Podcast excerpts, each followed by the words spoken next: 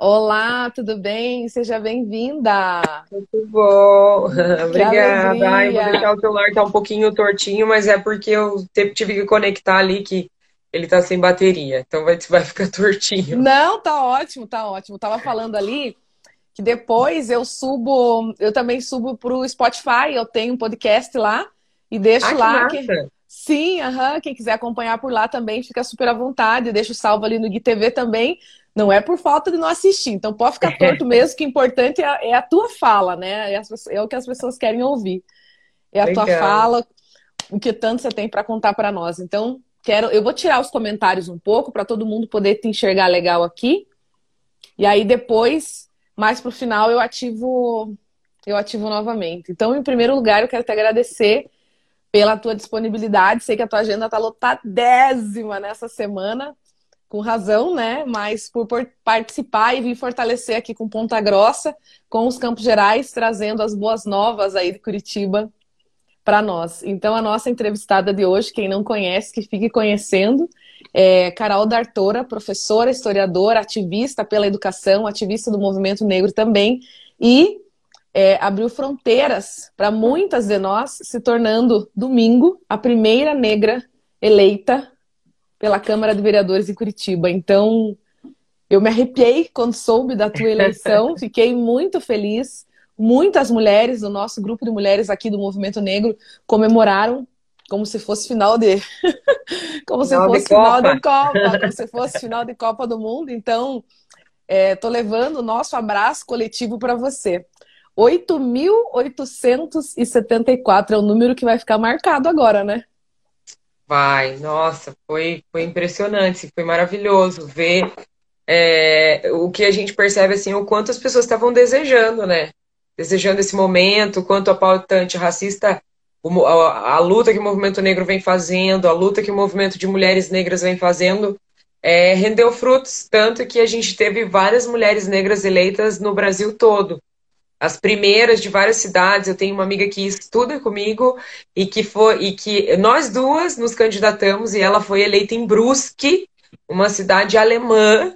Alemã. E ela foi a primeira mulher negra eleita e ela é a única, assim, a única mulher, tá? Uma foto assim, só homem e ela a única mulher negra eleita em Brusque, então significa que, que a luta, que os debates, que todo o movimento que a gente vem fazendo está é, tá rendendo, né? Está rendendo frutos.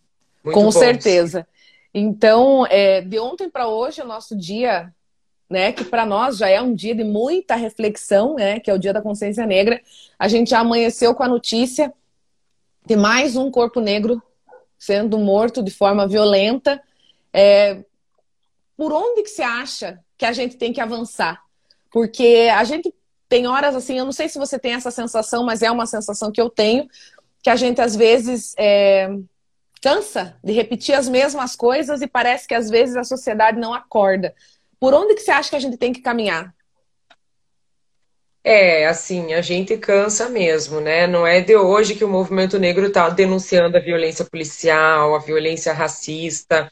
Então, é um trabalho que a gente vem fazendo há muito tempo no Brasil mas por mais que pareça que, que não rende frutos, assim, que, que a sociedade não acorda, isso não é verdade. A sociedade acorda, sim. A gente, como movimento negro no Brasil, está há muito tempo. A gente teve que lutar. Eu falo que hoje eu já falei sobre isso, que a gente foi a primeira luta de trabalhadores foi a luta dos trabalhadores negros para saírem da situação de terem seu trabalho, sua mão de obra escravizada. Então, foi a primeira luta de trabalhadores que a gente teve no Brasil. A gente teve que lutar para ter direito a ir à escola, a gente teve que lutar por direito de propriedade, porque quando veio a lei de terras a gente não podia comprar nada. A gente teve que lutar por direito ao voto, a gente teve que lutar por inserção no mercado de trabalho, a gente teve que. Enfim, a nossa luta é histórica de muito tempo e se a gente olhar mesmo para a história, eu acho que talvez eu tenha esse olhar porque sou professora de história. Se a gente olhar para a história e pensar como a gente chegou no Brasil, vindos escravizados, tirados de África, extremamente espoliados de tudo que éramos, de tudo que tínhamos, e pensar em como estamos agora, é, a gente percebe que a nossa luta está valendo a pena sim. Então, é, hoje, dia 20 de novembro, infelizmente, a gente teve essa morte lá. Inclusive, a gente teve um ato aqui em Curitiba, acabei de vir de lá, de um ato ali no Carrefour. É, mas não é novidade também que a gente vem denunciando o, o genocídio da, da juventude negra, da população negra, dos homens negros. É, isso é uma realidade no Brasil. A gente observa que os homicídios entre os brancos diminuiu, mas as mortes de jovens negros continuam aumentando. Então, eu acredito que a gente está nesse segundo momento que a gente está discutindo a, importância da nossa entrada na política. Então, a gente ficou tanto tempo é, fora desse espaço, que é o espaço onde as coisas são pensadas, onde projetos são é, aprovados, onde as políticas para para a cidade, para a segurança, enfim, são, são pensados. E a gente ficou por muito tempo excluído desse processo e desse espaço. E por mais que a gente elegeu as primeiras em várias cidades, a gente ainda segue sendo representado. Mas a gente sabe que agora a gente tem está abrindo espaço para pensar, por exemplo, políticas de combate a essas mortes, a esses genocídios, então políticas que sejam olhadas pelo viés de raça. Aqui em Curitiba eu quero propor um projeto que é o Juventude Negra Viva, então pensar a segurança pública do olhar de quem está morrendo e não a partir do olhar do branco rico que está trancado dentro do seu condomínio. Então, segurança pública tem que ser para nós que estamos morrendo, as mulheres negras que são as maiores vítimas do feminicídio. É esse olhar que a gente tem que dar para a segurança pública. É, e, e conforme a gente está né, tá ganhando mais espaço na sociedade e vencendo esse racismo institucional, estrutural, a gente vai conseguindo colocar os debates, as coisas vão sendo transformadas. Nessas eleições, por exemplo, a gente teve a aprovação de proporcionalidade na, da distribuição do fundo eleitoral para as candidaturas Sim. negras, isso foi fundamental para que a gente garantisse o mínimo de equidade nessa disputa, porque a gente sabe que é, existe uma disparidade muito grande, alguns recebem muita grana e outros nada. Então, essa, esse projeto, que é de uma mulher negra, que conseguiu ser aprovado pelas mãos de uma mulher negra, Benedita da Silva, é, já rendeu ali um pouco dos seus frutos. Tenho certeza que nas eleições de, de nas eleições presidenciais vai ser melhor ainda. Então, eu sei que às vezes cansa, eu sei que às vezes parece que a gente não está caminhando, mas isso não é verdade. A gente já caminhou muito. E eu falei para uma amiga esses dias, eu falei, para quem saiu das correntes, que que é, é, quem saiu das correntes chega em qualquer lugar. Então, é assim que a gente vai dando os passos. Essa frase vou, vou, vou gravar. Quem saiu das correntes tem, chega em qualquer lugar. Você acha que João Alberto Silveira Freitas, né? O homem que foi morto lá em Porto Alegre, se ele fosse um John Albert e esse fato tivesse acontecido nos Estados Unidos, você acha que a comoção é, seria diferente, o impacto seria diferente, as movimentações? Porque a gente vê que em alguns lugares é, é as pessoas só subindo hashtags, mas na hora de, de abraçar mesmo a causa negra, não, não acontece. Fica só no ambiente virtual ali, na prática a gente vê um pouco ainda que falta avançar em alguns aspectos. Você acha que ainda é diferente é, a, a forma como o, o Brasil encara o racismo e o resto do mundo? Eu acho que não tem como comparar. Já me uhum. fizeram essa pergunta hoje e eu acho até injusto a gente é, comparar o movimento negro brasileiro e o movimento negro estadunidense. Porque o processo é, de escravidão lá foi de uma forma. Completamente diferente, né? Aqui de outra. E, e aqui eu sinto assim que é, essa invisibilidade do racismo, esse racismo brasileira que sempre nega que o racismo existe. Então a gente está morrendo todo dia, porém você vai encontrar pessoas que vão dizer que, ah, não, somos todos iguais. Para que dia da consciência negra? É, consciência humana? Você vai encontrar essas conversas ainda no Brasil. Lá eles conseguiram uma maior conscientização, mas o processo é todo diferente. Lá eles têm uma, o racismo explícito. É, eles também têm uma outra situação, né? Eles conseguiram acumular poder econômico. Então você vai ter, você vai ver negros estadunidenses milionários, coisa que, não, que a gente não tem no Brasil. A gente não acumulou poder econômico.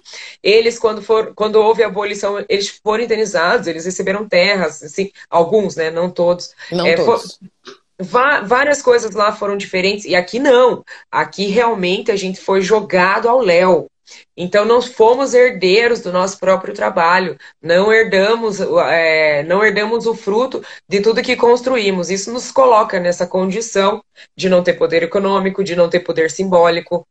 É, e no Brasil a gente ainda sofreu vários processos, como o processo de embranquecimento, por exemplo, que as pessoas. É, que a gente foi. Houve uma tentativa de nos embranquecer na marra. Os estereótipos racistas, por muito tempo, fizeram com que as pessoas negras, pardas, não tivessem uma pretas, pardas, não tivessem uma autoestima. Então, buscando se embranquecer de alguma forma, não reconhecendo sua identidade, sua estética, negando o fato de ser negro. E isso a gente vê até hoje, pessoas que você olha e fala, meu, é, é pardo, né? Não, não sou negro, não sou negro. Infelizmente, a gente vê isso ainda no Brasil. E muito mais o branco, né? o, ou o não negro no Brasil ainda não, não tomou para si toda essa consciência antirracista. Nos Estados Unidos você já vai ver pessoas brancas protestando junto, entendendo a necessidade da superação do racismo. Então, todos esses processos fazem com que o movimento negro aqui seja um e o movimento lá seja lá outro. Seja outro a gente aqui tem as nossas formas e as nossas estratégias. É, como eu já disse, o nosso movimento é o movimento é, há mais tempo em atuação no Brasil.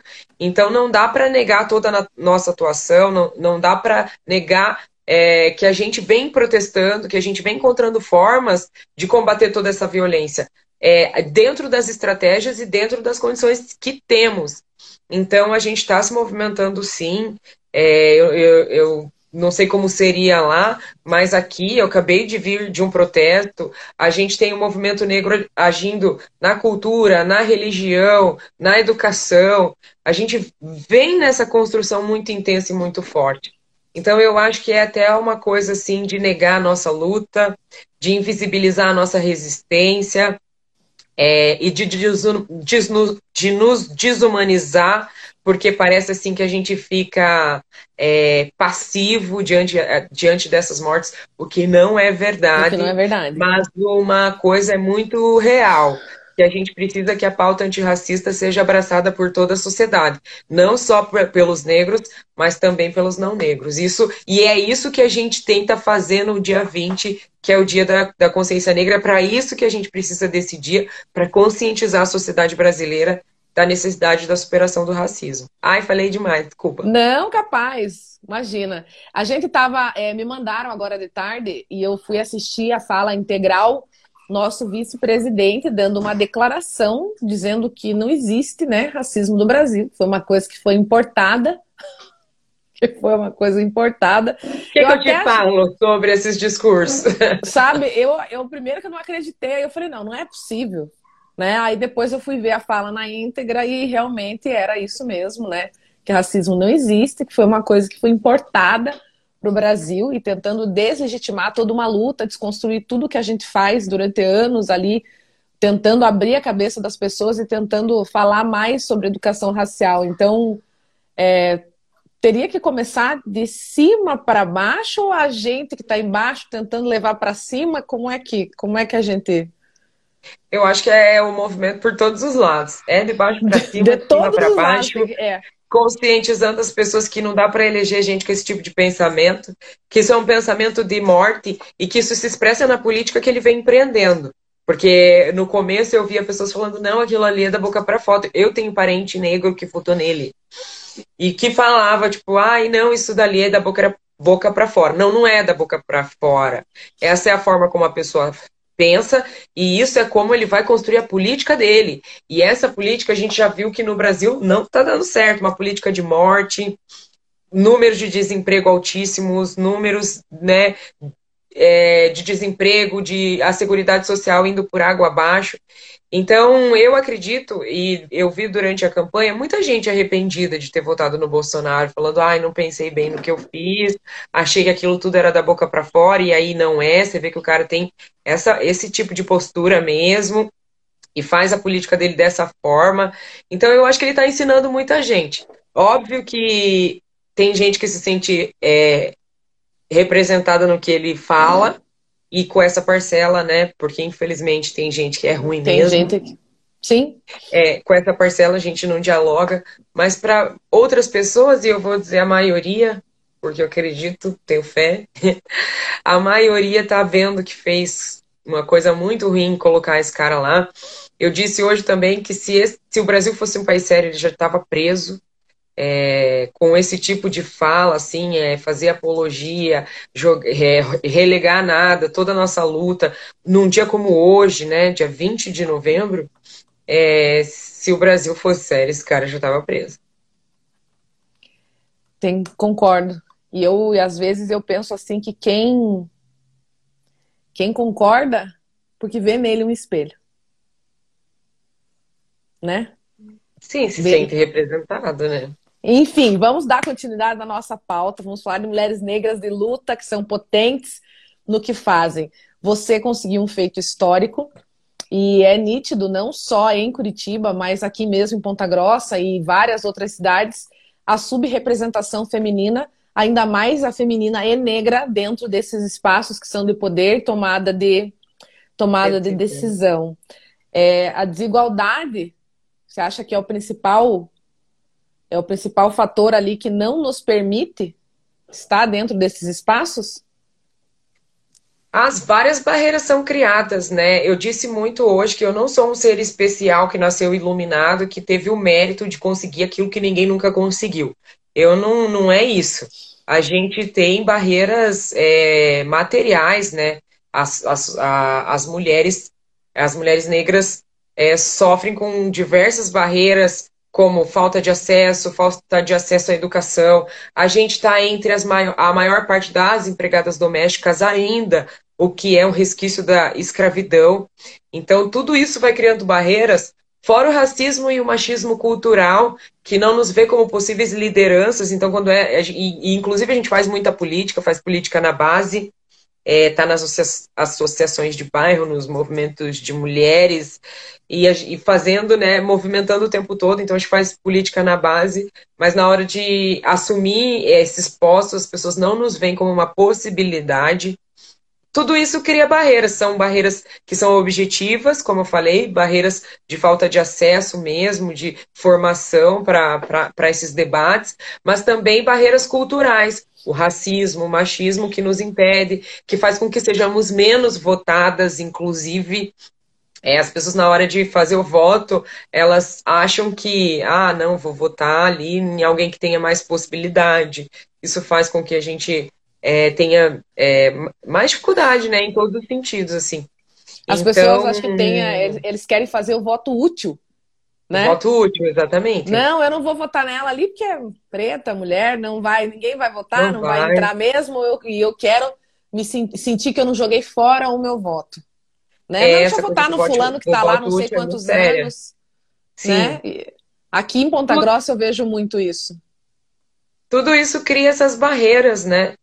E essa é a razão de por que muitas mulheres ainda estão fora desse espaço. E, e, e, é tão é ruim que a gente esteja fora desse espaço que aí é isso vários projetos. Eu falo que a nossa contribuição intelectual a nossa capacidade política ainda não foi totalmente aproveitada no Brasil não, a gente já vem produzindo alguma. muito, a gente já trabalhou muito, mas a gente tem muito ainda, né, por, por que, a, que a gente poderia contribuir, mas como negam o nosso conhecimento, negam a nossa capacidade é, política, a gente tem essa, esse, essa defasagem na nossa democracia, porque a nossa contribuição não foi realmente aproveitada.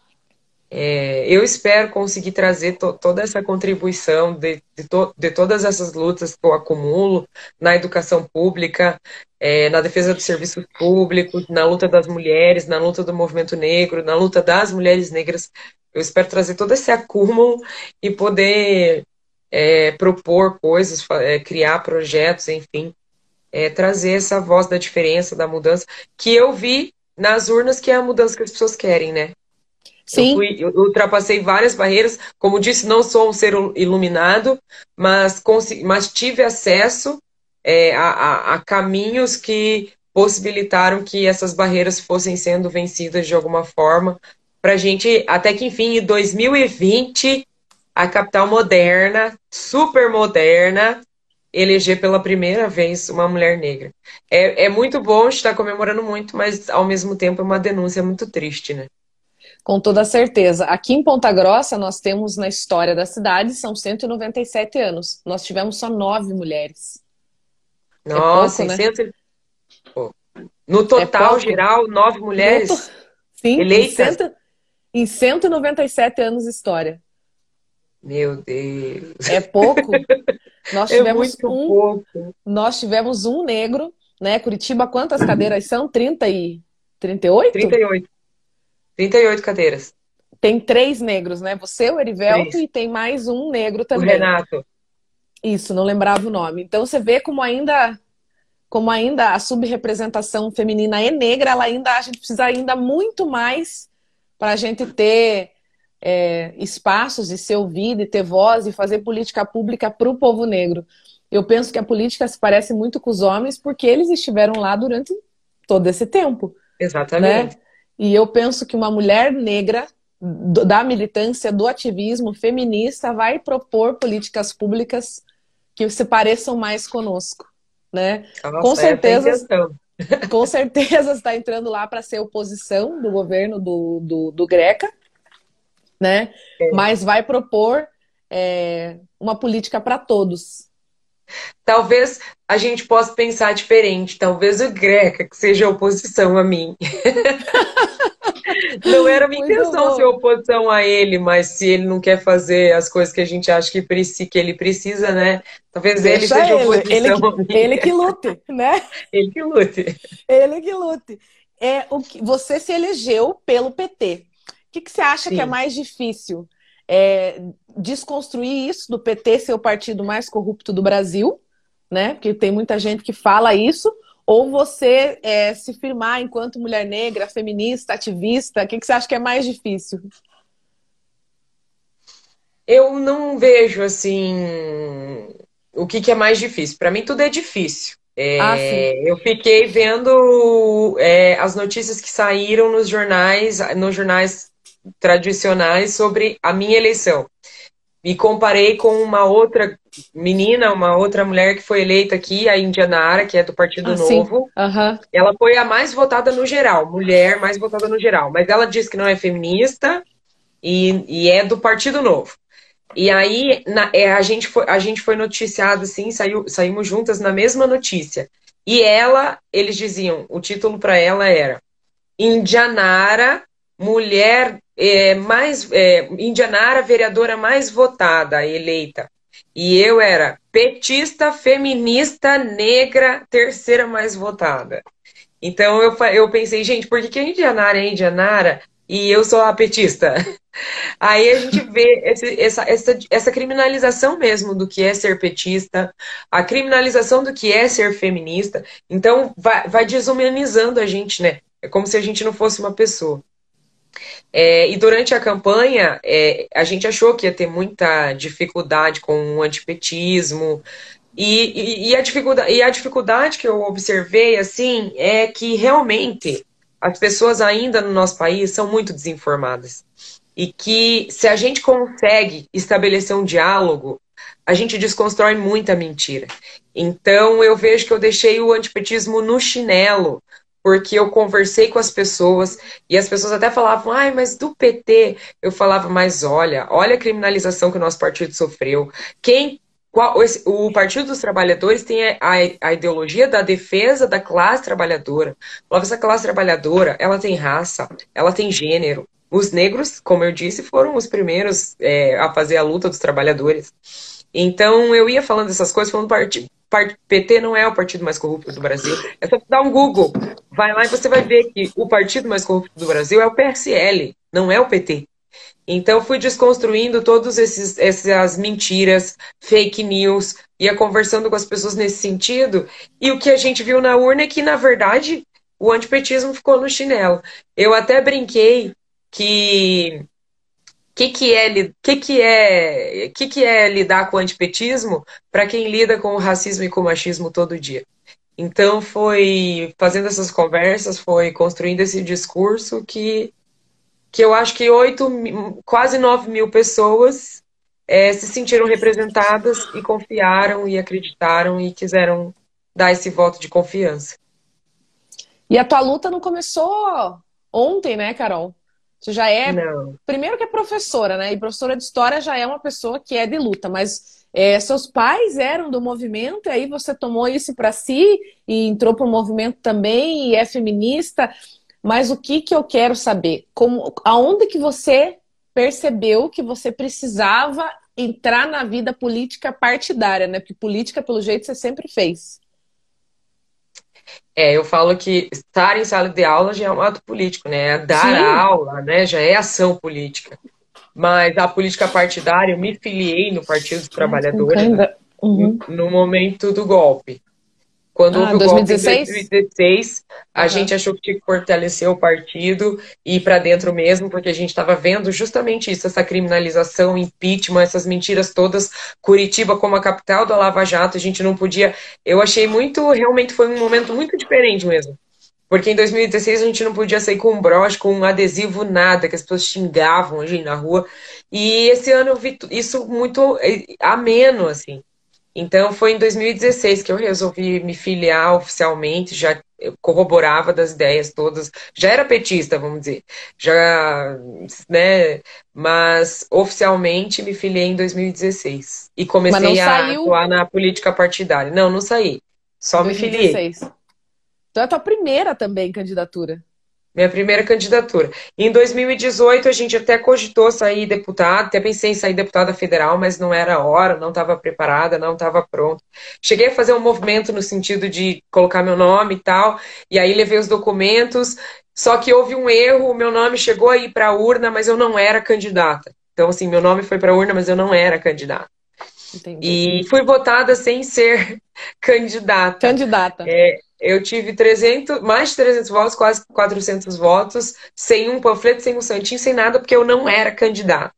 E aí isso foi um indício, assim, é, dessa vontade mesmo das pessoas verem uma cara nova, uma mudança, mas não só uma cara nova, né? Projetos novos, um discurso novo. Eu falo uma estética nova na política. E o que, que as pessoas podem esperar do, do mandato de Carol? Podem esperar um mandato muito combativo, porque eu sei do embate que a gente tem que fazer aqui na cidade de Curitiba. Foi com esse discurso que foi com esse discurso que as pessoas, né, se, se sentiram representadas. Então, um mandato muito combativo, de muita fiscalização, de muita denúncia, porque eu sei que a nossa força lá é, ainda é pequena, então não é tão fácil se, assim a gente propor leis, projetos e ter tudo aprovado, né? Eu sei que a gente vai ter que atuar muito mais nesse sentido de denúncia e fiscalização, mas também podem esperar um mandato aberto, popular, onde as pessoas sejam recebidas, ouvidas, é, um canal entre a Câmara de Vereadores e a população, é, em todos os sentidos, assim. É, a gente viu pelo Brasil afora, inclusive até aqui em Ponta Grossa, porque a gente tem duas mulheres disputando o segundo turno, né? Virou notícia nacional também. É, e é uma tendência que eu acho que acredito que vai crescer cada vez mais e já era hora disso acontecer, da gente ter mais mulheres nesses espaços. Né? Você acha que, essa, que a gente veio mesmo para ocupar de uma vez e. Sem dúvida. E mudar tudo. Sem dúvida. E, e uma coisa que eu reparei muito foi a solidariedade entre nós. Assim. A gente quer, a gente precisa de mais mulheres na política. Eu caminhei muito pelas, pelas pelos pés de muitos coletivos feministas, de muitas blogueiras feministas que fazem esse debate. Eu não tenho é, o, é, eu não tenho o mapa dos votos ainda, mas eu tenho uma percepção minha assim que talvez 70% dos meus votos tenha sido de mulheres. É, sem dúvida a gente vem consolidando a compreensão de que a gente precisa mesmo estar nesse espaço para mudar de fato o que precisa ser mudado, né? Com certeza. Eu estava recebendo umas mensagens aqui, ó, que veio na caixinha de perguntas, ó. Carol, você conhe... vocês conhecem a Ingrid Silva? Uma das perguntas que veio para nós aqui, eu não sei quem é, então acho que a pergunta conheço, é para você. Eu acho que eu conheço a Ingrid, eu acho que ela é de Maringá, não é? Ó, até vou abrir os comentários de novo aqui. Ó, abri os comentários de novo aqui, vamos ver se alguém, a pessoa que perguntou, Eu é... acho que é. Enfim, deve ser alguém da, da luta, alguém. Né? E, e que importância que tem você se reconhecer como uma mulher feminista? Porque às vezes, eu, pelo menos aqui em Ponta Grossa, eu vejo muita dificuldade das pessoas entenderem o que é o movimento feminista.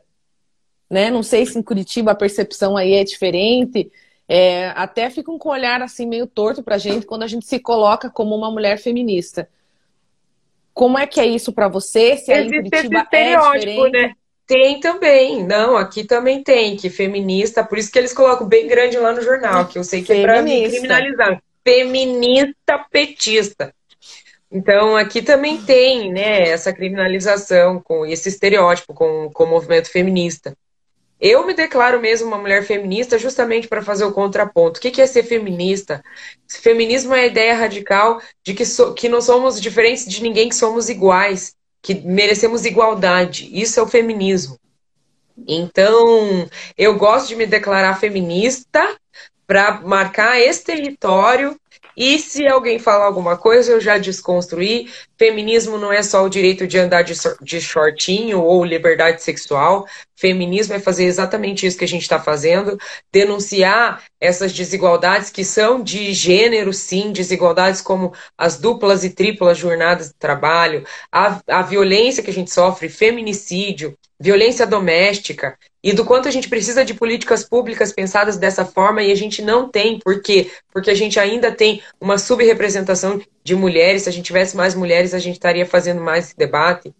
É, o feminismo é muito importante é, em coisas como, por exemplo, a gente ter um SUS hoje é graças ao feminismo. O SUS que, se não fosse o SUS, em que situação a gente teria, estaria nessa pandemia? Quem pautou saúde universal, saúde pública universal para toda a sociedade brasileira foi o movimento feminista, foi a bancada feminista na época da Constituinte, enfim. Então eu marco mesmo o território para falar eu sou feminista porque eu luto pela igualdade das mulheres. Diferente de outras candidatas que falam, ah, eu sou feminina. É, não sou feminista, sou feminina. E outras, e outras mulheres também que falam, ah, eu tô aqui, mas eu não. Enfim, eu tô aqui pela igualdade das mulheres, sim, pela igualdade das mulheres negras, e por isso eu gosto de, com muito orgulho, digo que sou uma feminista negra. Tem muitas mulheres aqui, já vi várias carinhas aqui do movimento negro de mulheres aqui em Ponta Grossa que estão que estão te acompanhando, estão te assistindo, estavam ansiosas pela live para ouvir você falar. E realmente é, é, é, de deixar o coração da gente quente, de saber que a gente tá, tá na luta certa ainda, né? A gente ainda tem mais coisa para avançar. Ó, a vida nos criou momentos mágicos, provando. Ai, perdi aqui, ó. Mas tem várias pessoas mandando recadinhos aqui para mim, para você, e certeza que estão te parabenizando também pela construção que você fez e com toda certeza vai fazer um belíssimo trabalho que vai servir de exemplo para muitas de nós. Tomara. Com certeza, com certeza. Então, é, já fomos quase 40 minutos, tenho só mais duas perguntas. Uma delas você falou lá no começo, né? É a importância da distribuição paritária de recursos, né, dentro dos partidos e, e se o teu partido tinha feito, né, esse, essa divisão igualitária ia valer só para o próximo pleito, mas acabou que já valeu para o de agora, então ficou tudo ok. Você acha que isso foi foi também um fator que fortaleceu a, a tua construção? Ah, to, todo aporte fortalece, né? Fortaleceu sim. Essa lei foi muito importante, não só para mim, mas para todas as outras candidaturas de mulheres, para as outras candidaturas negras. Foi muito importante, sim. E aí você acha que na próxima eleição a gente vai conseguir ter números maiores, né? Eu acredito que sim. Acredito que a gente vai eleger muito mais. Eu espero. Eu acho que a gente já deu uma lição. Eu conversei com candidatos de, outras, de, outros, de outros estados que também se elegeram e conversando com elas eu vi o quanto tudo foi parecido das nossas candidaturas. Na forma de fazer política, no discurso que a gente trouxe, discurso de direito à cidade, mobilidade, acessibilidade. Eu vi as meninas de São Paulo, eu falei, meu Deus, parece que eu tô me ouvindo, ouvindo vocês, assim. A gente construiu as, as nossas candidaturas de forma muito semelhante, encontrando estratégias. É, gente, não éramos as eleitas, não éramos a, aposta dos nossos partidos. Sim. Então, isso foi uma lição, assim, que eu acredito que eles vão estar mais escolados e vão compreender mais esse anseio e esse desejo da população nas próximas. Eu tenho certeza que tem, que tem candidaturas aqui que não conseguiram por falta de aporte, que se tivessem tido mais recursos, mais suporte, é, teriam ido mais para frente. Então, é, tenho certeza que vai, que vai, que, que essas eleições municipais já foi um show, já foi uma lição e as próximas serão me melhores ainda. Ó, alguém mandou uma mensagem aqui, ó, Carol, você está no Jornal Nacional agora. Ah, eu queria assistir. Nossa, mãe, você na live aqui, ó. Ai, ó você acabou, você acabou de passar é? No Jornal Nacional. Nossa, agora fiquei me achando, mulher, porque você estava no Jornal Nacional, podia estar tá se, se assistindo e você está aqui na live conosco. Nos pois é, Gerais, de luta. Eu... eu queria saber um pouco da tua candidatura, fiquei curiosa. Eu não tive tempo ainda de, de saber de, de, das outras, sabe? Eu fiquei, entrei numa, numa onda aqui que eu não parei de dar entrevista desde domingo. Então, eu tipo, para você ver, eu nem, nem TV eu tô assistindo nada, nada. Eu e eu fiquei curiosa para não... saber como é que foi aí. Eu achei, Carol, que realmente a minha, a minha construção ela foi uma coisa linda. Por quê? Porque no começo de setembro eu descobri um tumor que eu vou operar uhum. daqui a duas semanas. Então, Ai. o fato, o fato de eu ter encarado a eleição com a minha limitação, eu acho assim que eu fiz além do que eu podia fazer. Então, eu fiquei muito feliz, eu fiquei suplente, é... mas eu estou feliz pela construção. Saí ah, que um bom, part... parabéns. Saí, saí pelo Solidariedade, né? É, é um partido que estava na hora de fazer as, as, as coligações com a majoritária, fez um alinhamento com a direita, a uhum. direita e a extrema direita, então foi uma coisa que me incomodou muito e teve muita gente que me questionou é, o porquê dessa escolha. Eu falei, gente, para sair, para começar, a gente precisa de partido. a gente precisa Sim. de partido, né? Sim. E você vê como as coisas realmente é, eleição é uma caixa de surpresa mesmo, porque aqui em Ponta Grossa o PT não consegue mais representação. Nossa! Né? Sim. E aí você foi uma grata surpresa, tal, por ser mulher, né? Por ser quem é, foi, foi muito bacana. Mas aqui, no, eu... aqui, no, aqui em Curitiba a gente aumentou a bancada do PT. Nós somos ter, a terceira maior. Nossa! Você veja uhum. só como, como são lugares e lugares, né? Perfil, né, de cidade. Sim, do, do, não tem. Mas eu estou muito feliz. Eu fiquei suplente, eu vou continuar trabalhando. Eu acho que mulheres na política são necessárias para a gente Sim. ter realmente políticas públicas que abarquem as nossas necessidades, os nossos corpos, os corpos dos filhos da gente. Homem não pensa Exatamente. nessas coisas. Né? Então eu acho que a gente é necessária dentro da política para ser de fato uma política que seja para todos. Né? Então eu vou continuar trabalhando. Hoje mesmo eu estava no médico de tarde Tô lidando com a minha cirurgia, vou operar, no que vem tô zero bala para continuar trabalhando.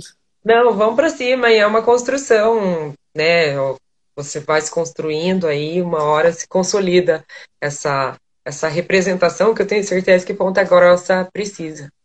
Com toda certeza, com toda certeza. Eu até vi que a, que a Alessandra Louras compartilhou, eu acho que ela compartilhou uma matéria tua também, Sério? Ai, eu sou tão fã dela.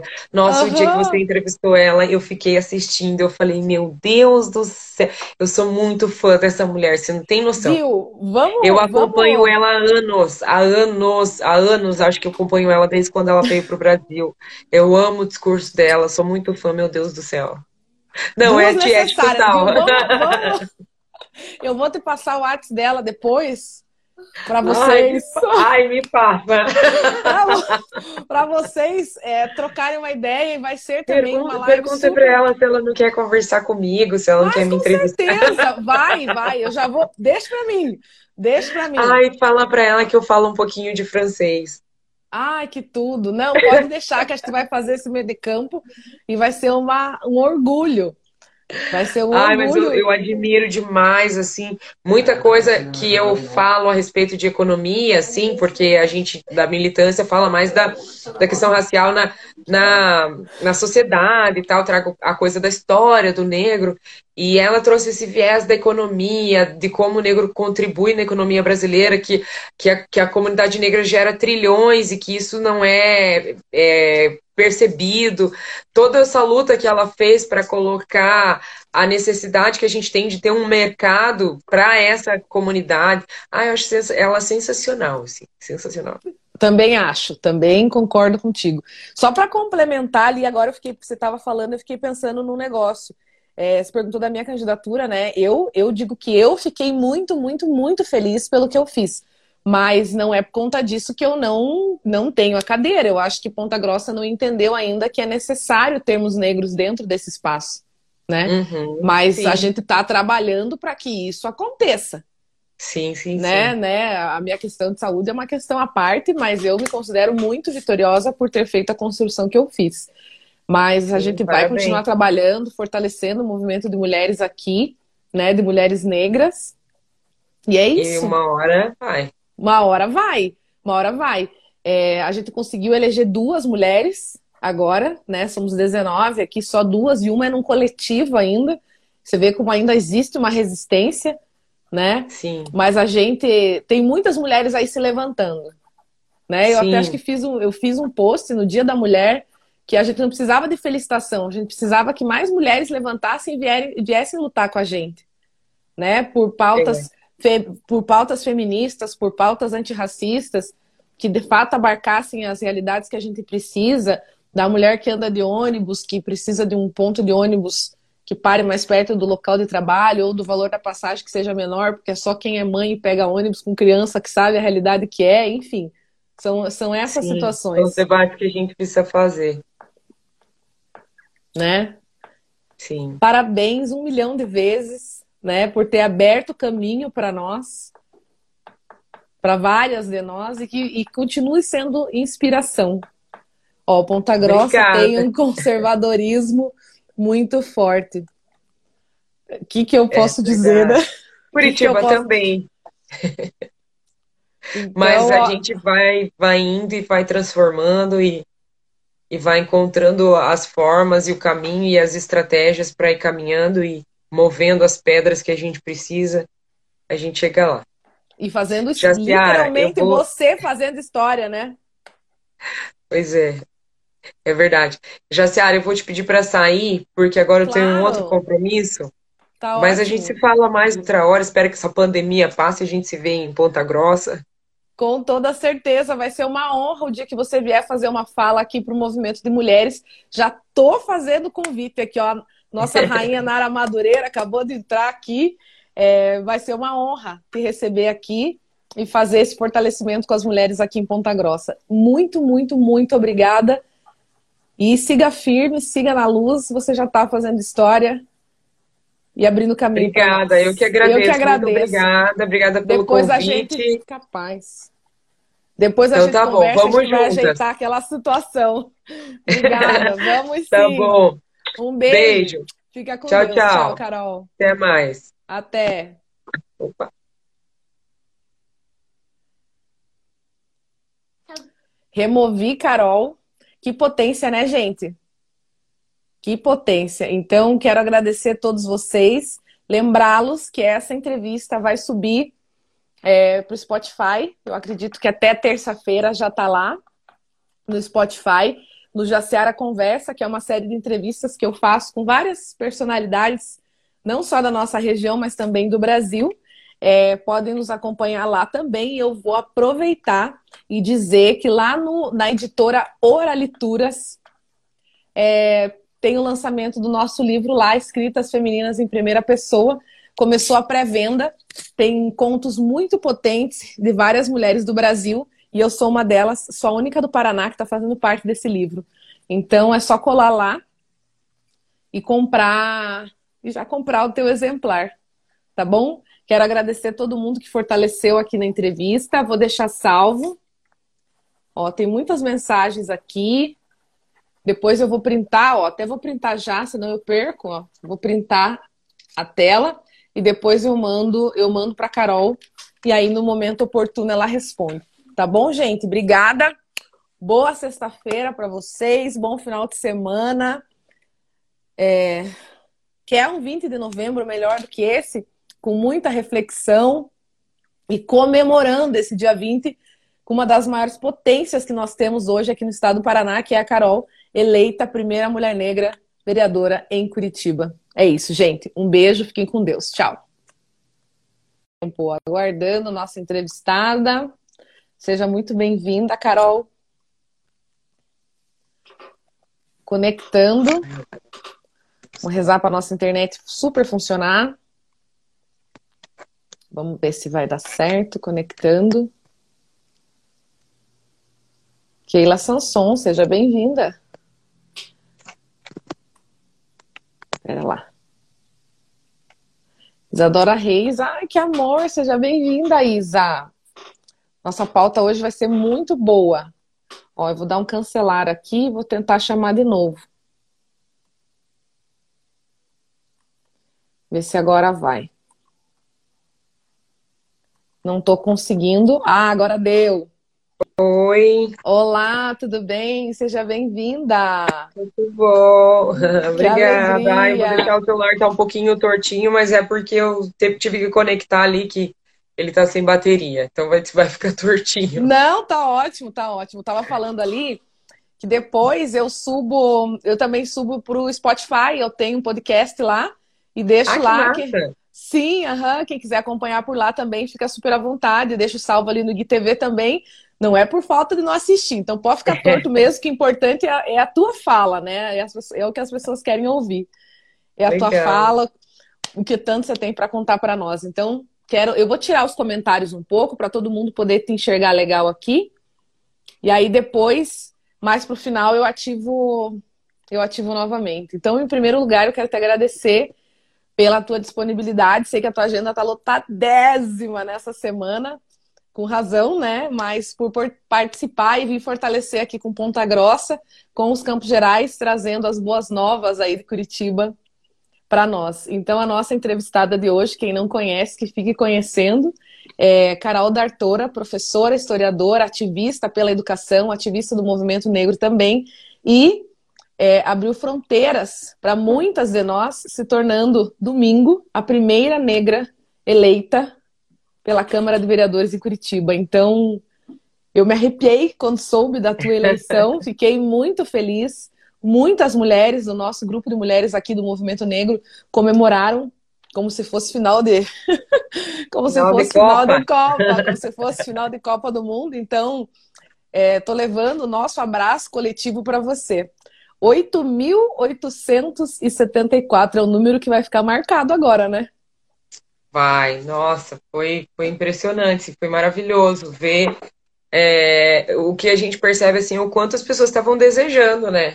Desejando esse momento, quanto a pauta antirracista, a, a, luta que o movimento negro vem fazendo, a luta que o movimento de mulheres negras vem fazendo, é, rendeu frutos, tanto que a gente teve várias mulheres negras eleitas no Brasil todo as primeiras de várias cidades. Eu tenho uma amiga que estuda comigo e que foi e que nós duas nos candidatamos e ela foi eleita em Brusque, uma cidade alemã. Alemã. E ela foi a primeira mulher negra eleita e ela é a única, assim, a única mulher, tá? Uma foto assim, só homem e ela a única mulher negra eleita em Brusque, então significa que, que a luta, que os debates, que todo o movimento que a gente vem fazendo está é, tá rendendo, né? Está rendendo frutos. Com bons. certeza. Então, é, de ontem para hoje, o nosso dia, né, que para nós já é um dia de muita reflexão, né, que é o Dia da Consciência Negra, a gente já amanheceu com a notícia de mais um corpo negro sendo morto de forma violenta. É, por onde que se acha que a gente tem que avançar?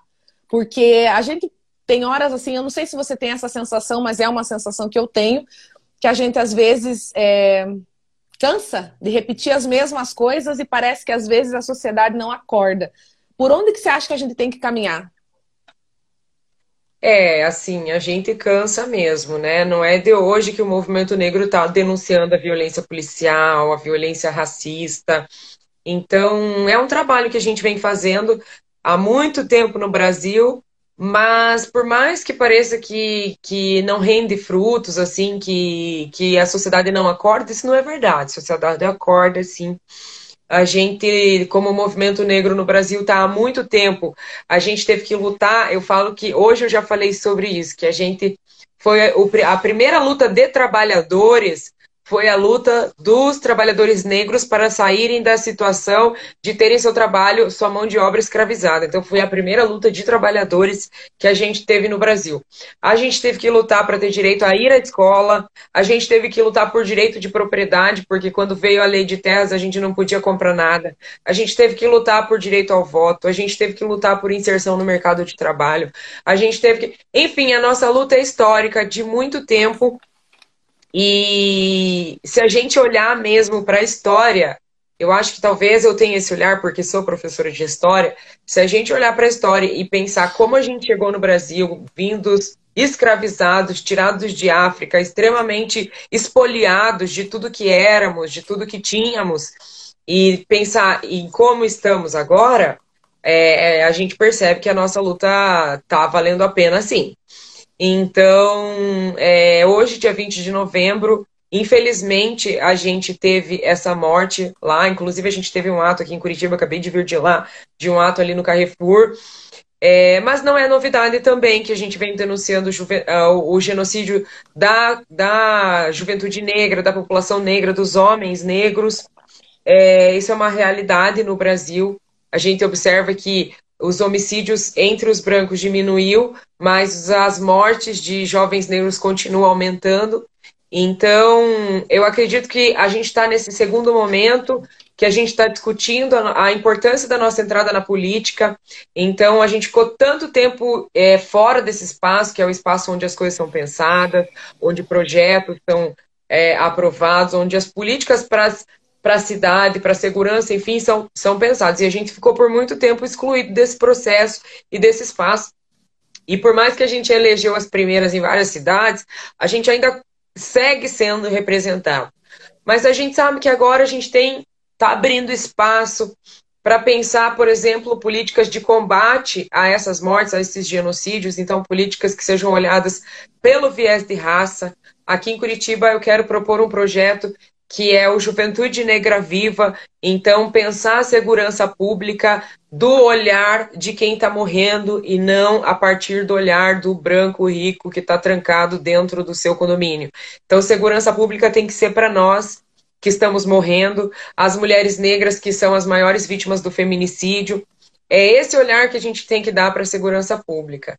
É, e, e conforme a gente está né, tá ganhando mais espaço na sociedade, e vencendo esse racismo institucional, estrutural, a gente vai conseguindo colocar os debates, as coisas vão sendo transformadas. Nessas eleições, por exemplo, a gente teve a aprovação de proporcionalidade na, da distribuição do fundo eleitoral para as candidaturas Sim. negras. Isso foi fundamental para que a gente garantisse o mínimo de equidade nessa disputa, porque a gente sabe que é, existe uma disparidade muito grande. Alguns recebem muita grana e outros nada. Então, essa, esse projeto, que é de uma mulher negra, que conseguiu ser aprovado pelas mãos de uma mulher negra, Benedita da Silva, é, já rendeu ali um pouco dos seus frutos. Tenho certeza que nas eleições, de, de nas eleições presidenciais vai ser melhor ainda. Então, eu sei que às vezes cansa, eu sei que às vezes parece que a gente não está caminhando, mas isso não é verdade. A gente já caminhou muito. E eu falei para uma amiga esses dias, eu falei, para quem saiu das correntes, que que é, é, quem saiu das correntes chega em qualquer lugar. Então, é assim que a gente vai dando os passos. Essa frase vou, vou, vou gravar. Quem saiu das correntes tem, chega em qualquer lugar. Você acha que é, João Alberto Silveira Freitas, né? O homem que foi morto lá em Porto Alegre, se ele fosse um John Albert e esse fato tivesse acontecido nos Estados Unidos, você acha que a comoção é, seria diferente, o impacto seria diferente, as movimentações? Porque a gente vê que em alguns lugares é, é as pessoas só subindo hashtags, mas na hora de, de abraçar mesmo a causa negra, não, não acontece. Fica só no ambiente virtual ali, e na prática a gente vê um pouco ainda que falta avançar em alguns aspectos. Você acha que ainda é diferente é, a, a forma como o, o Brasil encara o racismo e o resto do mundo? Eu acho que não tem como comparar. Já me uhum. fizeram uhum. essa pergunta hoje e eu acho até injusto a gente é, comparar o movimento negro brasileiro e o movimento negro estadunidense. Porque o processo é, de escravidão lá foi de uma forma. Completamente diferente, né? Aqui de outra. E, e aqui eu sinto assim que é, essa invisibilidade do racismo, esse racismo brasileira que sempre nega que o racismo existe. Então a gente está morrendo todo dia, porém você vai encontrar pessoas que vão dizer que ah não, somos todos iguais. Para que dia da consciência negra, é, consciência humana? Você vai encontrar essas conversas ainda no Brasil. Lá eles conseguiram uma maior conscientização, mas o processo é todo diferente. Lá eles têm uma, o racismo explícito. É, eles também têm uma outra situação, né? Eles conseguiram acumular poder econômico. Então você vai ter, você vai ver negros estadunidenses milionários, coisa que, não, que a gente não tem no Brasil. A gente não acumulou poder econômico. Eles, quando, for, quando houve a abolição, eles foram indenizados, eles receberam terras, assim, alguns, né? Não todos. Não é, todos. For, várias coisas lá foram diferentes, e aqui não. Aqui realmente a gente foi jogado ao léu. Então, não fomos herdeiros do nosso próprio trabalho, não herdamos, é, não herdamos o fruto de tudo que construímos. Isso nos coloca nessa condição de não ter poder econômico, de não ter poder simbólico. É, e no Brasil a gente ainda sofreu vários processos, como o processo de embranquecimento, por exemplo, que as pessoas. É, que a gente foi houve uma tentativa de nos embranquecer na marra. Os estereótipos racistas, por muito tempo, fizeram com que as pessoas negras, pardas, não tivessem uma pretas, pardas, não tivessem uma autoestima.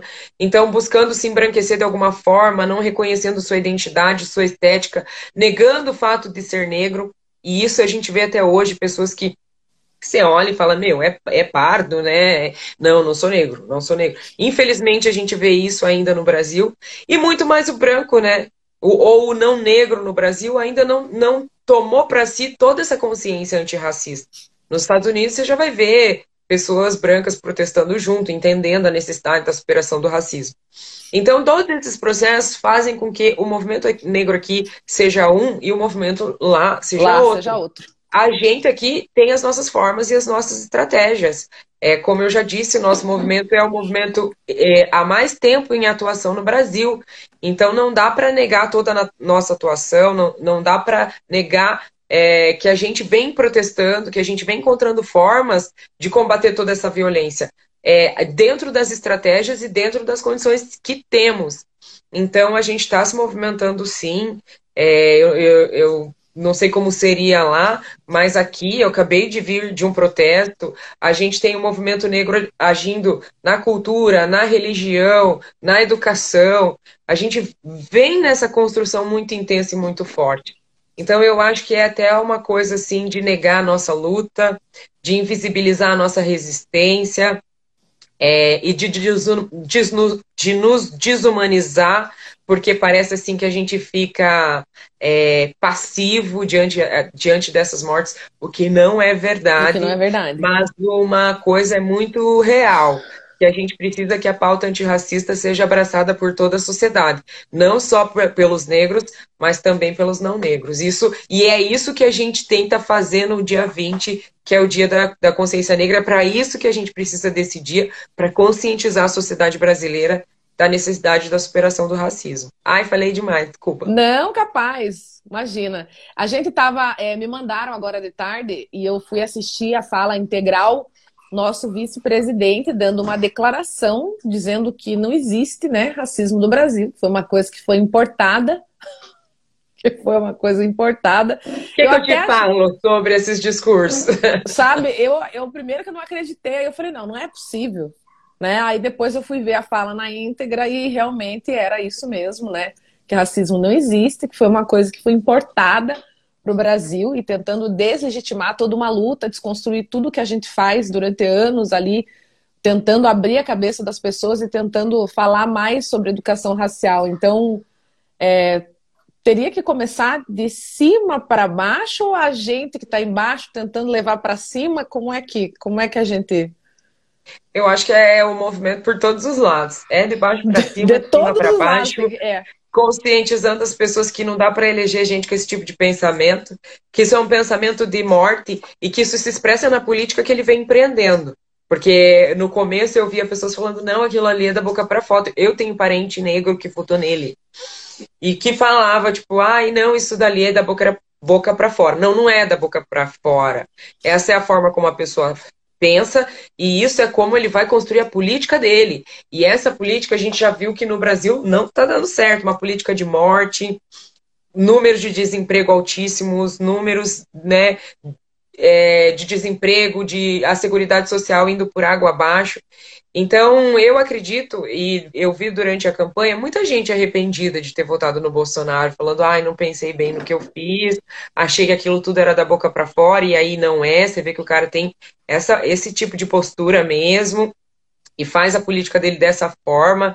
Então, eu acho que ele está ensinando muita gente. Óbvio que tem gente que se sente é, representada no que ele fala e com essa parcela, né? Porque infelizmente tem gente que é ruim tem mesmo. Tem gente que... Sim. É, com essa parcela a gente não dialoga, mas para outras pessoas, e eu vou dizer a maioria, porque eu acredito, tenho fé, a maioria tá vendo que fez uma coisa muito ruim colocar esse cara lá. Eu disse hoje também que se, esse, se o Brasil fosse um país sério, ele já estava preso, é, com esse tipo de fala, assim, é, fazer apologia, jogar, é, relegar nada, toda a nossa luta, num dia como hoje, né, dia 20 de novembro, é, se o Brasil fosse sério, esse cara já estava preso. Tem, concordo. E eu, às vezes, eu penso assim que quem, quem concorda, porque vê nele um espelho. Né? Sim, se vê. sente representado, né? Enfim, vamos dar continuidade na nossa pauta. Vamos falar de mulheres negras de luta que são potentes no que fazem. Você conseguiu um feito histórico e é nítido, não só em Curitiba, mas aqui mesmo em Ponta Grossa e várias outras cidades, a subrepresentação feminina, ainda mais a feminina e negra, dentro desses espaços que são de poder, tomada de, tomada de decisão. É, a desigualdade, você acha que é o principal é o principal fator ali que não nos permite estar dentro desses espaços? As várias barreiras são criadas, né? Eu disse muito hoje que eu não sou um ser especial que nasceu iluminado, que teve o mérito de conseguir aquilo que ninguém nunca conseguiu. Eu não, não é isso. A gente tem barreiras é, materiais, né? As, as, a, as mulheres, as mulheres negras é, sofrem com diversas barreiras como falta de acesso, falta de acesso à educação. A gente está entre as maior, a maior parte das empregadas domésticas ainda, o que é um resquício da escravidão.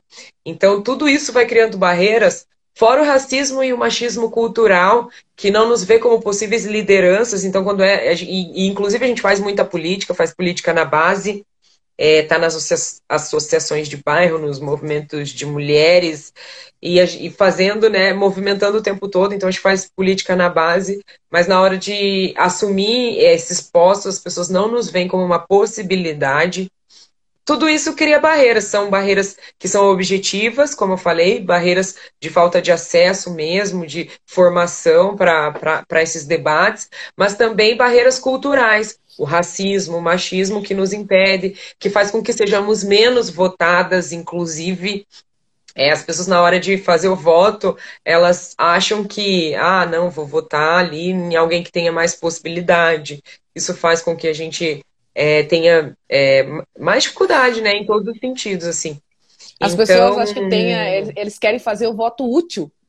Né? Voto útil, exatamente. Não, eu não vou votar nela ali porque é preta, mulher, não vai, ninguém vai votar, não, não vai. vai. entrar mesmo, eu, e eu quero me sentir que eu não joguei fora o meu voto. Né? É, não deixa eu votar no fulano que está lá não sei é quantos é anos. Sim. Né? Aqui em Ponta. Grossa eu vejo muito isso. Tudo isso cria essas barreiras, né?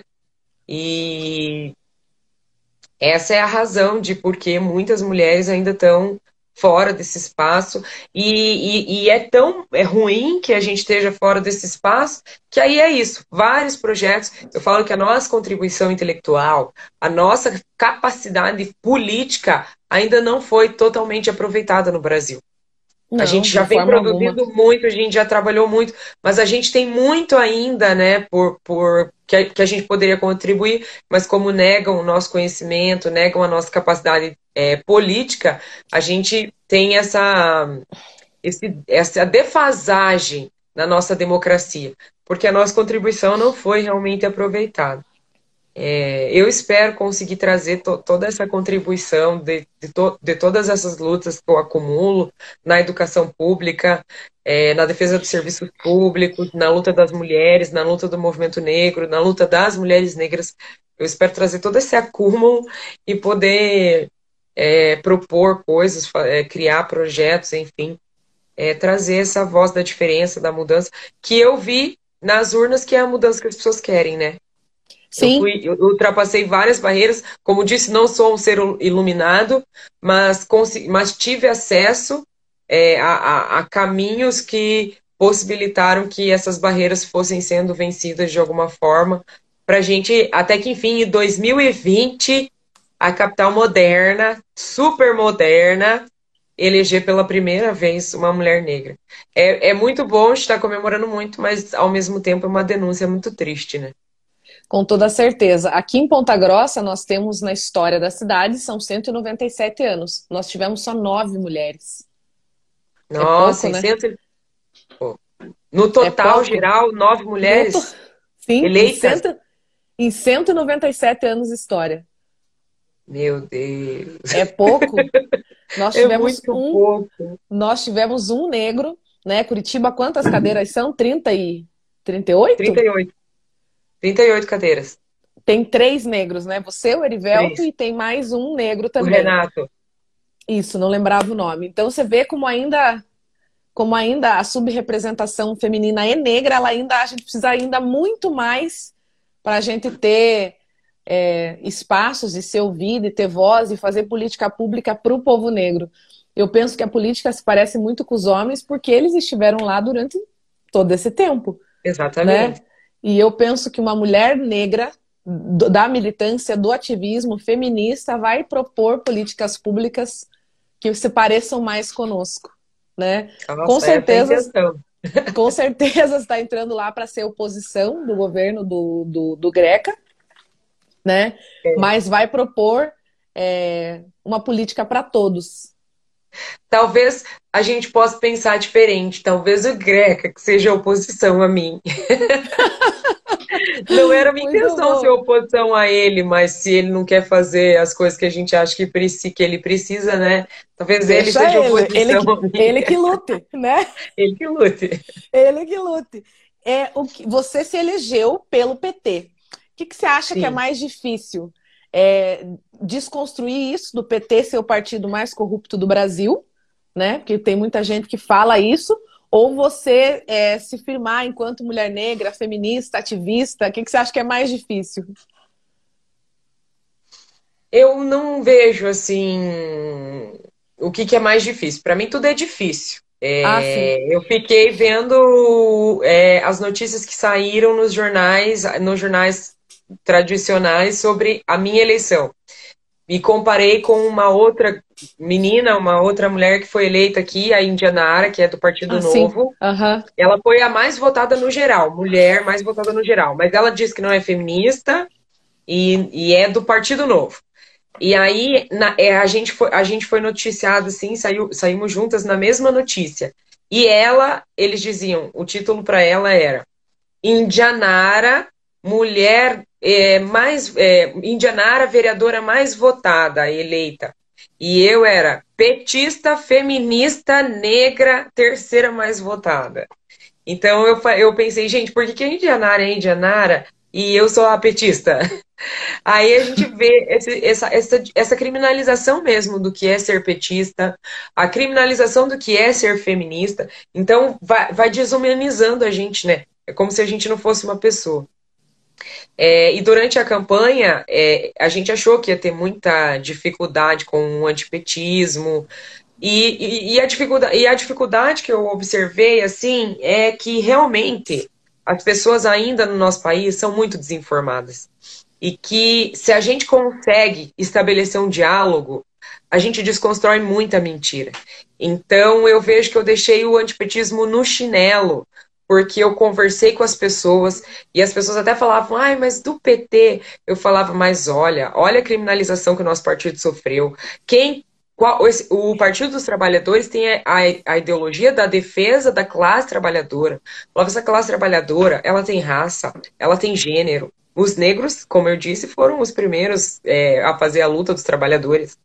Então, eu ia falando essas coisas, falando partido. PT não é o partido mais corrupto do Brasil. É só dar um Google. Vai lá e você vai ver que o partido mais corrupto do Brasil é o PSL, não é o PT. Então fui desconstruindo todas essas mentiras, fake news, ia conversando com as pessoas nesse sentido. E o que a gente viu na urna é que, na verdade, o antipetismo ficou no chinelo. Eu até brinquei que que que é que que é que que é lidar com o antipetismo para quem lida com o racismo e com o machismo todo dia. Então foi fazendo essas conversas, foi construindo esse discurso que que eu acho que oito, quase nove mil pessoas é, se sentiram representadas e confiaram e acreditaram e quiseram dar esse voto de confiança.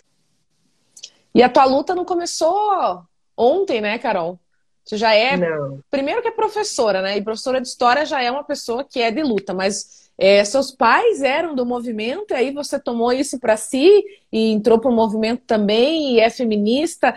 Mas o que, que eu quero saber? Como, aonde que você percebeu que você precisava entrar na vida política partidária, né? Porque política, pelo jeito, você sempre fez. É, eu falo que estar em sala de aula já é um ato político, né? Dar Sim. aula, né, já é ação política. Mas a política partidária, eu me filiei no Partido dos Trabalhadores uhum. no momento do golpe. Quando ah, houve o 2016? golpe em 2016, a uhum. gente achou que tinha que fortalecer o partido e ir para dentro mesmo, porque a gente estava vendo justamente isso, essa criminalização, impeachment, essas mentiras todas. Curitiba como a capital da Lava Jato, a gente não podia. Eu achei muito, realmente foi um momento muito diferente mesmo. Porque em 2016 a gente não podia sair com um broche, com um adesivo, nada, que as pessoas xingavam a gente na rua. E esse ano eu vi isso muito eh, ameno, assim.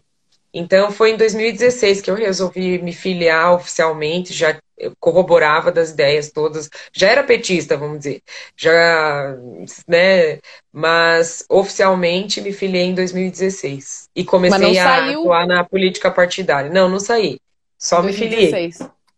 Então é a tua primeira também candidatura. Minha primeira candidatura. Em 2018, a gente até cogitou sair deputada, até pensei em sair deputada federal, mas não era hora, não estava preparada, não estava pronta. Cheguei a fazer um movimento no sentido de colocar meu nome e tal, e aí levei os documentos, só que houve um erro, o meu nome chegou aí para a urna, mas eu não era candidata. Então, assim, meu nome foi para a urna, mas eu não era candidata. Entendi. E fui votada sem ser candidata. Candidata. É, eu tive 300, mais de 300 votos, quase 400 votos, sem um panfleto, sem um santinho, sem nada, porque eu não era candidato. E aí isso foi um indício, assim, é, dessa vontade mesmo das pessoas verem uma cara nova, uma mudança, mas não só uma cara nova, né? Projetos novos, um discurso novo. Eu falo uma estética nova na política. E o que, que as pessoas podem esperar do, do mandato de Carol?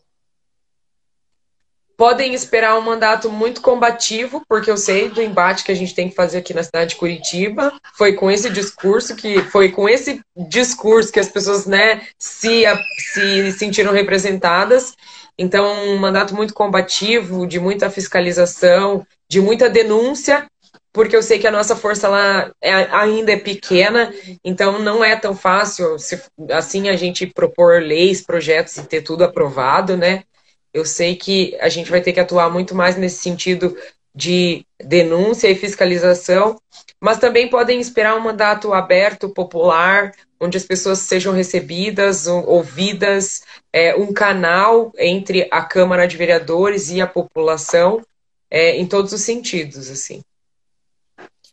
É, a gente viu pelo Brasil afora, inclusive até aqui em Ponta Grossa, porque a gente tem duas mulheres disputando o segundo turno né? Virou notícia nacional também.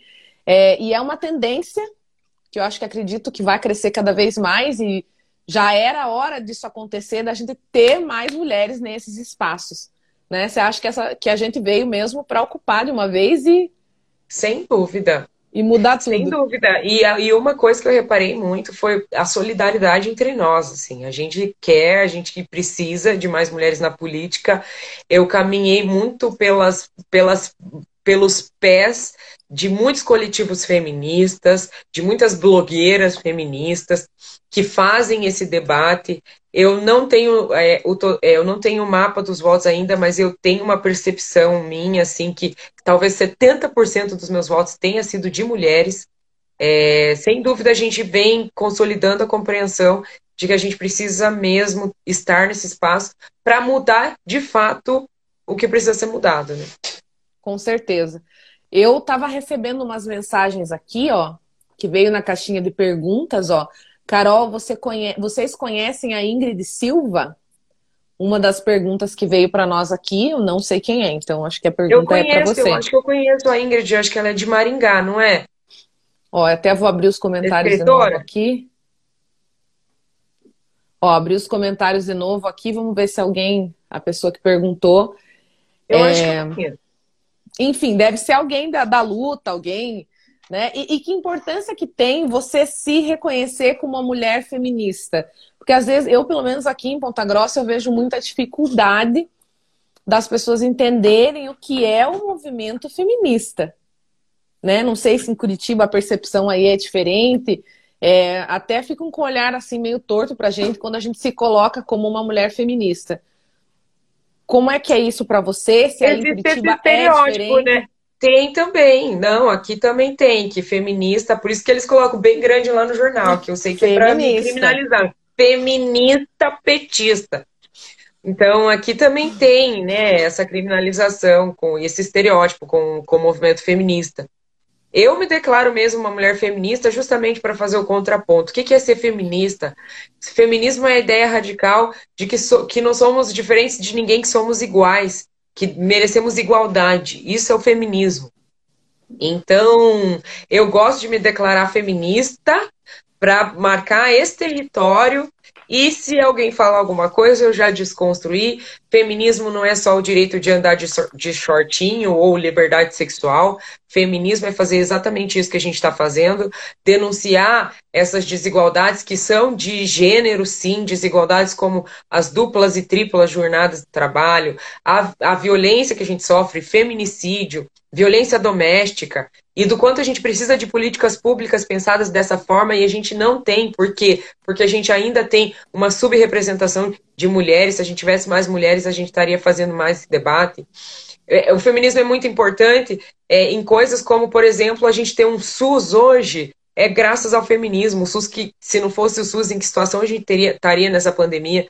Quem pautou saúde universal, saúde pública universal para toda a sociedade brasileira foi o movimento feminista, foi a bancada feminista na época da Constituinte, enfim. Então eu marco mesmo o território para falar eu sou feminista porque eu luto pela igualdade das mulheres. Diferente de outras candidatas que falam, ah, eu sou feminina. É, não sou feminista, sou feminina. E outras, e outras mulheres também que falam, ah, eu tô aqui, mas eu não. Enfim, eu tô aqui pela igualdade das mulheres, sim, pela igualdade das mulheres negras, e por isso eu gosto de, com muito orgulho, digo que sou uma feminista negra. Tem muitas mulheres aqui, já vi várias carinhas aqui do movimento negro de mulheres aqui em Ponta Grossa que estão que estão te acompanhando, estão te assistindo, estavam ansiosas pela live para ouvir você falar. E realmente é, é, é, de deixar o coração da gente quente, de saber que a gente tá, tá na luta certa ainda, né? A gente ainda tem mais coisa para avançar. Ó, a vida nos criou momentos mágicos, provando. Ai, perdi aqui, ó. Mas tem várias pessoas mandando recadinhos aqui para mim, para você, e certeza que estão te parabenizando também pela construção que você fez e com toda certeza vai fazer um belíssimo trabalho que vai servir de exemplo para muitas de nós. Tomara. Com certeza, com certeza. Então, é, já fomos quase 40 minutos, tenho só mais duas perguntas. Uma delas você falou lá no começo, né? É, a importância da distribuição paritária de recursos, né, dentro dos partidos e, e se o teu partido tinha feito, né, esse essa divisão igualitária, ia valer só para o próximo pleito, mas acabou que já valeu para o de agora, então ficou tudo ok. Você acha que isso foi, foi também um fator que fortaleceu a, a tua construção? Ah, to, todo aporte fortalece, né? Fortaleceu sim. Essa lei foi muito importante, não só para mim, mas para todas as outras candidaturas de mulheres, para as outras candidaturas negras. Foi muito importante, sim. E aí você acha que na próxima eleição a gente vai conseguir ter números maiores, né? Eu acredito que sim. Acredito que a gente vai eleger muito mais. Eu espero. Eu acho que a gente já deu uma lição. Eu conversei com candidatos de, outras, de, outros, de outros estados que também se elegeram e conversando com elas eu vi o quanto tudo foi parecido das nossas candidaturas. Na forma de fazer política, no discurso que a gente trouxe, discurso de direito à cidade, mobilidade, acessibilidade. Eu vi as meninas de São Paulo, eu falei, meu Deus, parece que eu estou me ouvindo, ouvindo vocês. assim. A gente construiu as, as nossas candidaturas de forma muito semelhante, encontrando estratégias. É, gente, não éramos as eleitas, não éramos a aposta dos nossos partidos. Sim. Então, isso foi uma lição, assim, que eu acredito que eles vão estar mais escolados e vão compreender mais esse anseio e esse desejo da população nas próximas. Eu tenho certeza que tem, que tem candidaturas aqui que não conseguiram por falta de aporte, que se tivessem tido mais recursos, mais suporte, é, teriam ido mais para frente. Então, é, tenho certeza que vai que vai que, que essas eleições municipais já foi um show, já foi uma lição e as próximas serão me melhores ainda. Ó, alguém mandou uma mensagem aqui, ó, Carol, você está no Jornal Nacional agora. Ah, eu queria assistir. Nossa, mãe, você na live aqui, ó. Ai, ó você acabou, você acabou de passar é? No Jornal Nacional. Nossa, agora fiquei me achando, mulher, porque você estava no Jornal Nacional, podia estar tá se, se assistindo e você está aqui na live conosco. Nos pois é, Gerais, de luta. Eu... eu queria saber um pouco da tua candidatura, fiquei curiosa. Eu não tive tempo ainda de, de saber de, de, das outras, sabe? Eu fiquei, entrei numa, numa onda aqui que eu não parei de dar entrevista desde domingo. Então, eu tipo, para você ver, eu nem, nem TV eu tô assistindo nada, nada. Eu e eu fiquei curiosa para não... saber como é que foi aí. Eu achei, Carol, que realmente a minha, a minha construção ela foi uma coisa linda. Por quê? Porque no começo de setembro eu descobri um tumor que eu vou operar uhum. daqui a duas semanas. Então, Ai. o fato, o fato de eu ter encarado a eleição com a minha limitação, eu acho assim que eu fiz além do que eu podia fazer. Então, eu fiquei muito feliz, eu fiquei suplente, é... mas eu estou feliz pela construção. Saí ah, por um bom, part... parabéns. Saí, saí pelo Solidariedade, né?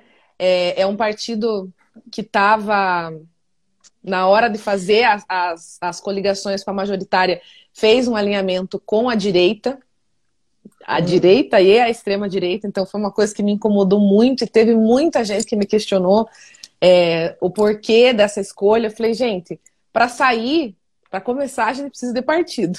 a gente precisa Sim. de partido, né? Sim. E você vê como as coisas realmente é, eleição é uma caixa de surpresa mesmo, porque aqui em Ponta Grossa o PT não consegue mais representação.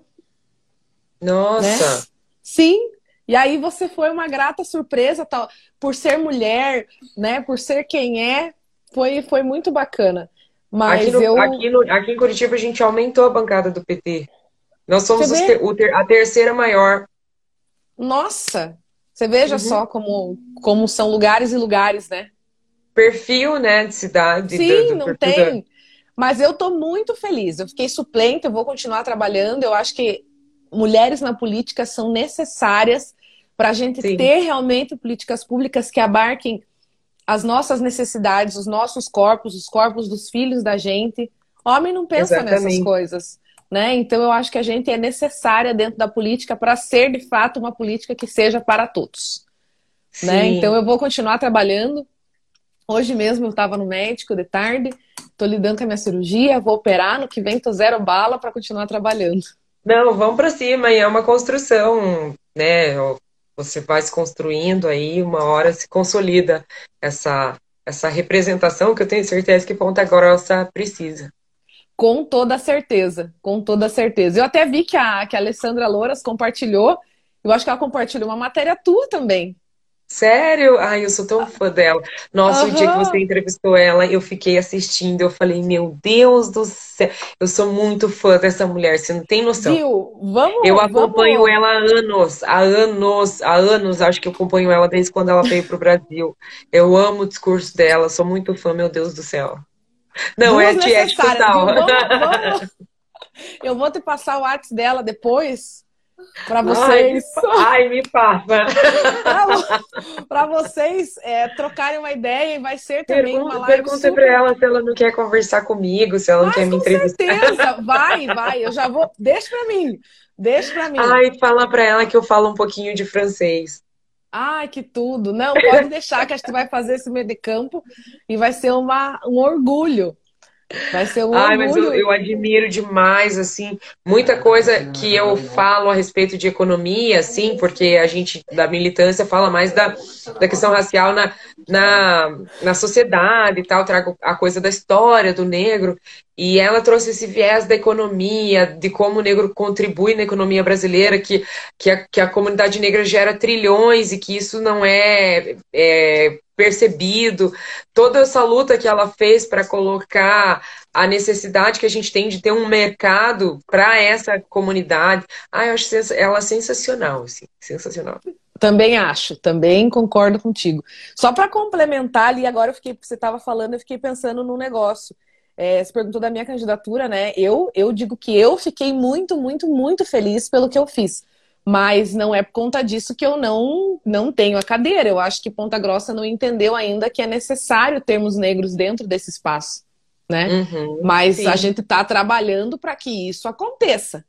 Sim, sim, né, sim. né? A minha questão de saúde é uma questão à parte, mas eu me considero muito vitoriosa por ter feito a construção que eu fiz. Mas a sim, gente vai continuar trabalhando, fortalecendo o movimento de mulheres aqui, né? De mulheres negras. E é isso. E uma hora vai. Uma hora vai, uma hora vai. É, a gente conseguiu eleger duas mulheres agora, né? Somos 19 aqui, só duas, e uma é num coletivo ainda. Você vê como ainda existe uma resistência, né? Sim. Mas a gente tem muitas mulheres aí se levantando. Né? Eu Sim. até acho que fiz um, eu fiz um post no Dia da Mulher que a gente não precisava de felicitação, a gente precisava que mais mulheres levantassem e vierem, viessem lutar com a gente, né? Por pautas é por pautas feministas, por pautas antirracistas, que de fato abarcassem as realidades que a gente precisa, da mulher que anda de ônibus, que precisa de um ponto de ônibus que pare mais perto do local de trabalho, ou do valor da passagem que seja menor, porque é só quem é mãe e pega ônibus com criança que sabe a realidade que é, enfim. São, são essas Sim, situações. São os debates que a gente precisa fazer. Né? Sim. Parabéns um milhão de vezes né, por ter aberto o caminho para nós, para várias de nós e que e continue sendo inspiração.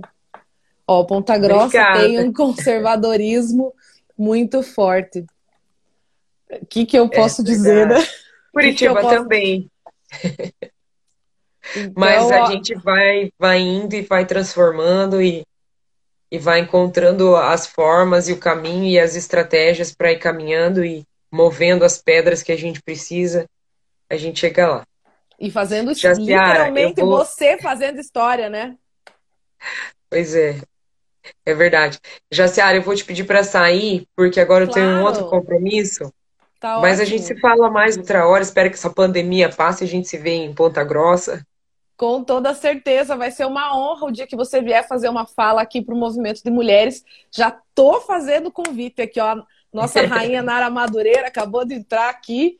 É, vai ser uma honra te receber aqui e fazer esse fortalecimento com as mulheres aqui em Ponta Grossa. Muito, muito, muito obrigada. E siga firme, siga na luz. Você já está fazendo história e abrindo caminho. Obrigada, eu que agradeço. Eu que agradeço. Muito obrigada, obrigada pelo Depois convite. a gente capaz. Depois a então, gente tá conversa, bom, vamos a gente vai ajeitar aquela situação. Obrigada, vamos tá sim. Tá bom. Um beijo. beijo. Fica com tchau, Deus. Tchau, tchau, Carol. Até mais. Até. Opa.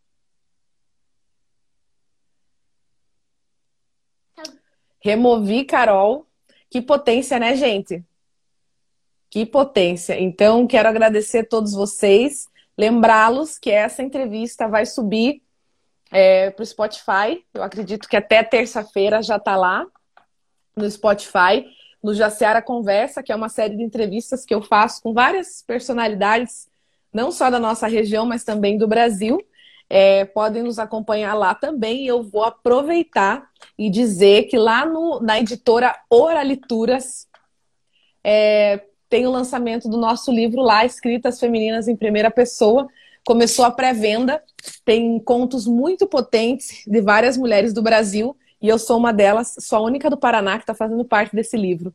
Então é só colar lá e comprar e já comprar o teu exemplar, tá bom? Quero agradecer todo mundo que fortaleceu aqui na entrevista. Vou deixar salvo.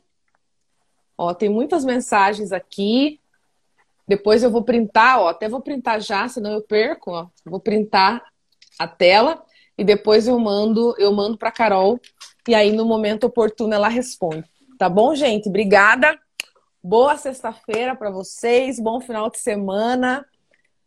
É... Quer um 20 de novembro melhor do que esse?